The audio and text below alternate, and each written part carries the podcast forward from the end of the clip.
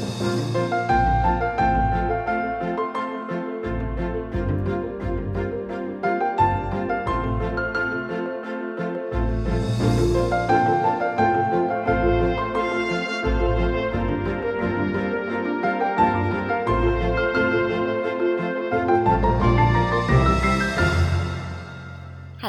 and welcome to the KI Prime podcast.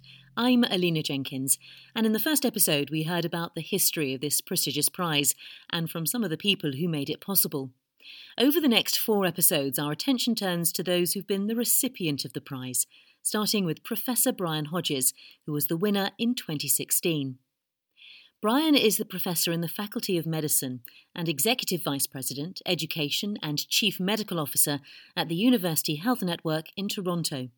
He's also a practicing psychiatrist and teacher and a member of the KI Prime Prize Committee. Professor Hodges has spent the last 25 years advocating for a closer examination of the role that medical education plays in society. His research focuses on assessment, competence, compassion, and the future of the health profession. He successfully advocated including simulations and assessment of mental health and communication skills in medical examinations. This is now standard practice in his native Canada and many other countries. When I spoke to him in July 2020, he told me his research has gone through different phases and initially started by looking at the use of simulation in mental health and psychiatry. My research career has had several phases, and I think the prize um, tries to capture a body of, of, work. So the first phase of it actually was quite uh, technical in that I was inventing with colleagues the use of simulation in mental health and psychiatry. So some of the first work I did was I, I recognized that in other areas like surgery, it was very common to simulate uh, interactions with patients to assess competence, but it hadn't really been done in mental health. So, for the first time, we started to work with actors and with um, scenarios that were created to teach students and then later examine them on their competence um, so that um, we could uh, basically assess areas of I, don't like the word softer competence, but more complex, uh, relational, human dimensions of competence. So the first 10 or so years of my career in my research, which was called out by the Karolinska Prize, had to do with innovation in the area of the interpersonal in mental health and psychiatry. However, I went past that quite a bit and started to question the nature of competence itself. What is competence for a health professional, and how does that evolve to be adapted for a very changing landscape? where you have more equality with patients, where you have different kinds of knowledge, you have technology like we're using today, uh, and recognizing that a lot of the competence frameworks we had were 100 years old. And, and really, we needed to evolve that. When you won the prize in 2016, you gave a speech at the Karolinska Institutet where you said much of what you had learned at medical school had changed. How challenging is this continuously shifting landscape when it comes to evolving these competency frameworks? This is one of the important and slightly daunting realizations of the 21st century is that the professions by and large have rested on the notion that you get your certification, your degree or diploma, and essentially in the past you've been good for life. Uh, it was your proof that you were a good doctor or a good nurse, a good physiotherapy therapist, and that was permanent. That's actually ridiculous. the, the, the pace of change of knowledge it's said, I don't know by whom, but um, that knowledge changes such that around 50% of what we know turns over in, in its uh, truth every five years or so. So, um, if I, I, took, for example, the area of antibiotic treatment, when I graduated from medical school, uh, ulcer disease was thought to be caused by stress. And then the whole paradigm shift a little later when they discovered a bacteria. Some scientists in Australia discovered it was actually an infectious disease. And, and this is true in every field of medicine where there's constant change. So we've spent an awful lot of time and money investing in pre certification education, pre MD, pre RN, and almost nothing in the health professions on how to maintain and sustain competence in all those years of practice. So this has become a big shift for all of us and for me as well, including my uh, work in simulation. Uh, recognizing that people have to have exposure to education constantly throughout their practice to stay competent. Your work in simulation is only part of your research, and I know you've done a lot of work in the field of communication. When you think about communication in medicine and healthcare, there's a lot of focus on technical and diagnostic skills, but communication skills are as important. How do you ensure you're getting the right balance? Well, actually, your introduction of your own area in communications, uh, journalism, the arts, there's a, a great deal of expertise about human communication that largely wasn't accessed by health professionals for a long time. So a lot of healthcare communication has been technocratic. Take a history, and by that it meant just your symptoms. Um, I've written a few papers that documented the way, unfortunately, we've often trained people in a robotic interrogation type interview style. Do you have this? Do you have that? Do you have the other thing? Um, areas like mental health and I would say geriatrics and rehab, there are certain other family medicine, have for probably 50 years been infusing a more holistic or whole person style. So that at least broadened it to say, let's not interrupt the patient in the first 15 seconds. Let's let them talk. How are you? Tell me about how your week is going. But going out to the very sophisticated form of communication that you, you would have trained in, that, that people understand in journalism, in the arts, in literature, which is coming into medicine now, um, means understanding the construction of language, what it means to speak in a different language, to work through an interpreter, um, narrative medicine, the ability to tell a story, um, the nonverbal the uh, the the fact that people often will not say what they mean, and there's something behind that, and you need to figure out an empathic way to get through to someone so they feel trust. So a lot of the work uh, is is on broadening the competencies of communication. And in the simulations we developed, we used, we would add in anger or fear or, or, or uh, uh a need to disguise the truth, uh, such as in an addiction or a communication challenge like a patient with early dementia that might be subtle, or someone who actually is trying to speak in English but doesn't really understand. And see if the, um, the health professional or the student picks up on those cues and whether or not they can uh, use devices to improve the quality of the communication. So, how do you assess this skill? Because you could argue that assessing communication skills is objective rather than subjective. It's my one of my favorite topics, and one of the papers that I know Karolinska cited during the prize time, which seems to have had a lot of resonance, is called "Learning to Love the Subjective and Collective." And um, medicine has fallen into the trap of reductionism uh, many times in its long history, uh, reducing your health down to a few blood tests or a few tick boxes. In fact, most of what we do in medicine is fairly subjective. So when a, a, a, doctor walks in a room and, and, and um, engages with a patient around all of the things that are, are presented, it's quite a subjective process. There are some objective hard data, yes, but we use a great number of subjective or, or soft things, plus a lot of intuition. So actually, physicians and health professionals are not unfamiliar with using subjective data. The same is true in education when you're asked to judge the competence of your student.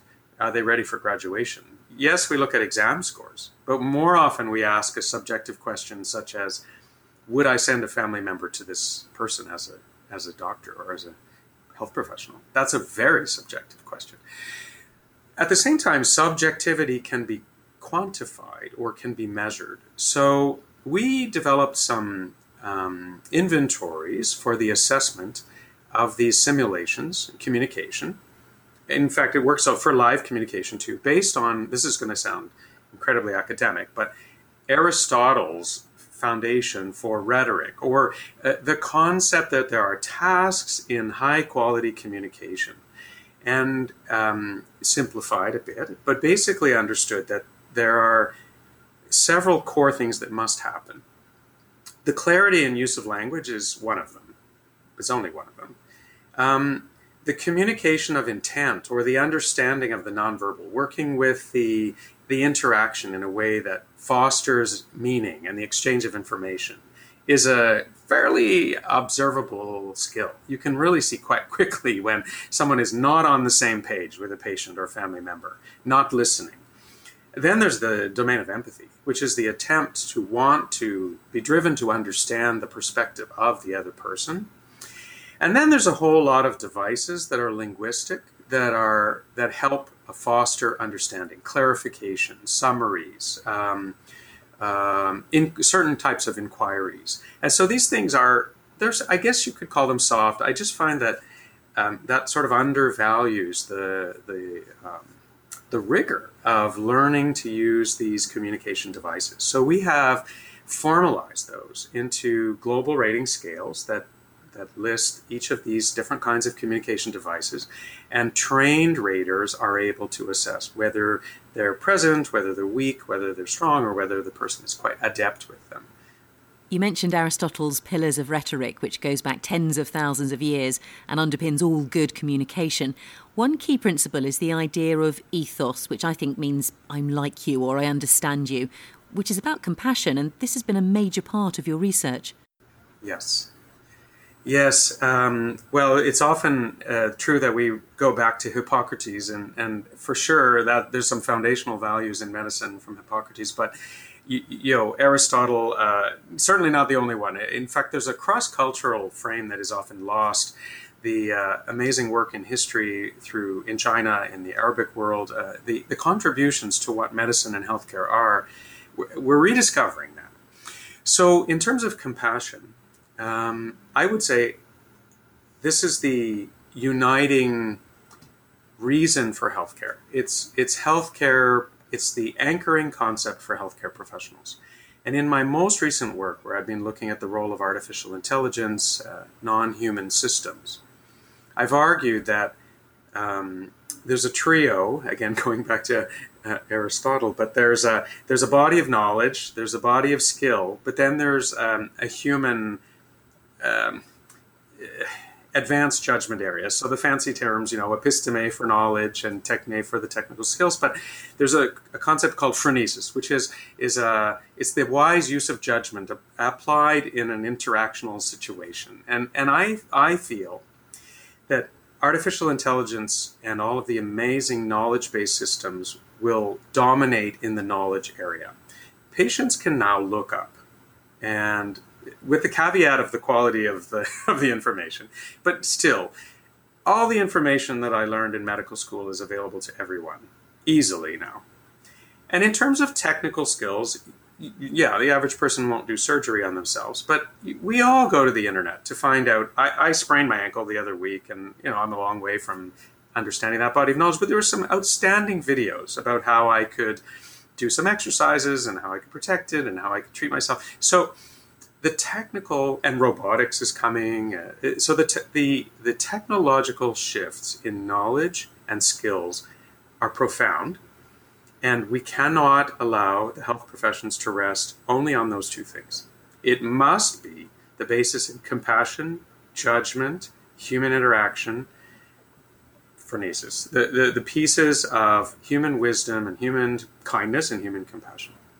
So when you mention beginning with empathy, um, we have a book forthcoming on compassion, and it's called uh, "With Without Compassion, There Is No Healthcare." And the argument goes: empath- empathy is important. That's the ability for me to understand or try to um, interpret, learn about your perspective. But compassion goes one step forward. It's the healer's commitment to do something, to relieve suffering, to act. And I would argue that uh, all the knowledge and all the skills in the world don't make a health professional, don't make a healthcare system. It has to be bound together with, with compassion, caring and compassion. So we have this dichotomy. Compassion is vital, but technical advancements lead us further down the artificial intelligence route. What are your thoughts on the rise of AI? As an example, when I go to see my GP, I tap on a screen to say I've arrived, and then the digital screen in the surgery says the doctor is ready to see me, and it's some time before I have any human interaction. Are there any concerns around how AI and technology will impact compassion and that human connection? I have that concern. I think we shouldn't um, exaggerate it, but I but I'll give you some examples of how I think we should approach this question in an academic way. So um, in Canada, and I'm sure it's true in Sweden and all parts of the world, the COVID crisis forced us rapidly to shift to a set of technologies that we were using occasionally. You and I are using one now. We're discussing virtually. So I have this kind of interaction with my patients. I'm a psychiatrist, and I did not have that interaction prior to COVID. I'm the chief medical officer of a big hospital network in Canada, and prior to COVID, we had a million ambulatory visits a year. We made 80% of those virtual in three weeks. So the technologies are emerging quickly, and that's just the communication technology. This will now be augmented by AI. As you point out, the screen you're, you're tapping in your GP's office is like the airport kiosk that's assessing you when you pass through iris scans and passport scanning. And all these systems are designed to integrate from an enormous database information about you. And, and that's interesting. That has a plus and a minus for sure. And I've written a fair bit about this recently. The plus is the ability to draw on a big database. That's amazing. You may have a set of symptoms um, the one person, the one physician might miss that. They might be tired. You might, your appointment might be too short. The promise of AI is to integrate masses of information and recognize that maybe you have something that needs to be attended to. And the accuracy is quite high. The problem is both the quality of the database. So there's lots of research emerging about the um, lack of diversity in the databases that are used some of the dermatology systems trained with Caucasian skin only, for example, or in Canada, the lack of um, data about Indigenous peoples that, that, who present very differently with health concerns is missing. And the second problem is the one I think you're taking us me toward, which is the lack of the human. So, is there is this doing any harm to the human interaction that underpins healthcare? And I think it could, but it doesn't have to. So, the book we're working on, the subtitle of the book is Leading with Care in a Technological Age. Um, so, first of all, there are definitely communication skills that, communication technologies that impoverish the human relationship. I compare these to Diet Cola. You know, you look at Diet Cola and it looks like food and it tastes like food, but if you tried to live on it, you would die quickly. Uh, it's not food. And I think there's a fair bit of virtual communication that looks like communication, maybe feels like communication, but as a psychiatrist, it's it's impoverished in terms of the human interaction. And I watch for that very vigilantly with my patients in psychiatry. So if I'm treating somebody over the phone or over a video, I have to be extra vigilant to be sure that uh, I haven't extracted out or squeezed out all of those pieces that are therapeutic in treating depression or anxiety. So when you come to something like a screen, you're interacting with a, a pad, uh, t- tapping information on a screen.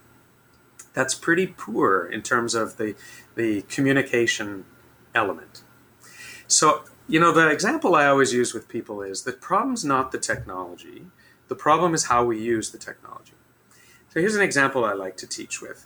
Um, we all work with computers, and when a patient, a family member comes into the office to see a doctor or nurse, we're probably going to use a computer. But you have a choice. You can turn your back on the patient and enter information into your desktop, uh, breaking the eye contact, totally interrupting the flow. Or you can get a tablet and you can sit beside your patient, and the two of you can look down together at the tablet and you i guess with social distancing now you'd have to modify that but you could both look together at the information. And we do this in some of our clinics. So if you think about that it's the same technology it's a computer but the way you're doing you're using it is different. The communication is is very different between turning your back and sitting side by side. So I, I think that what's emerging here is that we're going to adopt technologies we're going to have a lot more AI. We're going to have robotics. We're going to have all kinds of cybernetic systems. But we have to think about what impact they'll have on humans and how we can adapt them so that they still support the caring and compassionate dimension of what we're trying to do. Brian, it's been such a pleasure to talk with you. Before you go, one final question. How has winning the prize helped your research? Oh, this is enormous. It's it's. I really uh, I, I had to sit down when I had the call. I, I just couldn't really have imagined this myself, and I've heard this from other prize winners. It's it's um, it's an extraordinary uh, lift to one's career to be recognized at an international level. Um, there's enormous respect for the Karolinska Institute, for this foundation, and for the prize it it creates work. It leads to a lot of invitations for keynotes and, and talks and interviews, which I'm always happy to do because it, I, I'm so pleased and proud to spread news and help raise the field of medical education. And it's also helped me meet a group of scholars, including the ones I just mentioned, that I didn't interact with before. Coming to Sweden, uh, even to be an external opponent for PhD exams, has been a great joy and to have a chance to um, ha- to be contacted out of the blue by people from around the world who want to talk about my work, related work, get mentorship. That's probably the, the, the most wonderful aspect of the prize. Professor Brian Hodges, winner of the prize in 2016. And his book, Without Compassion, There Is No Healthcare, will be available from November the 18th, 2020. That's all from this episode. Next time we'll hear from another winner, Professor Lorelei Lingard, whose research has contributed significantly to our understanding of how healthcare professionals interact and communicate with each other. Until then, goodbye.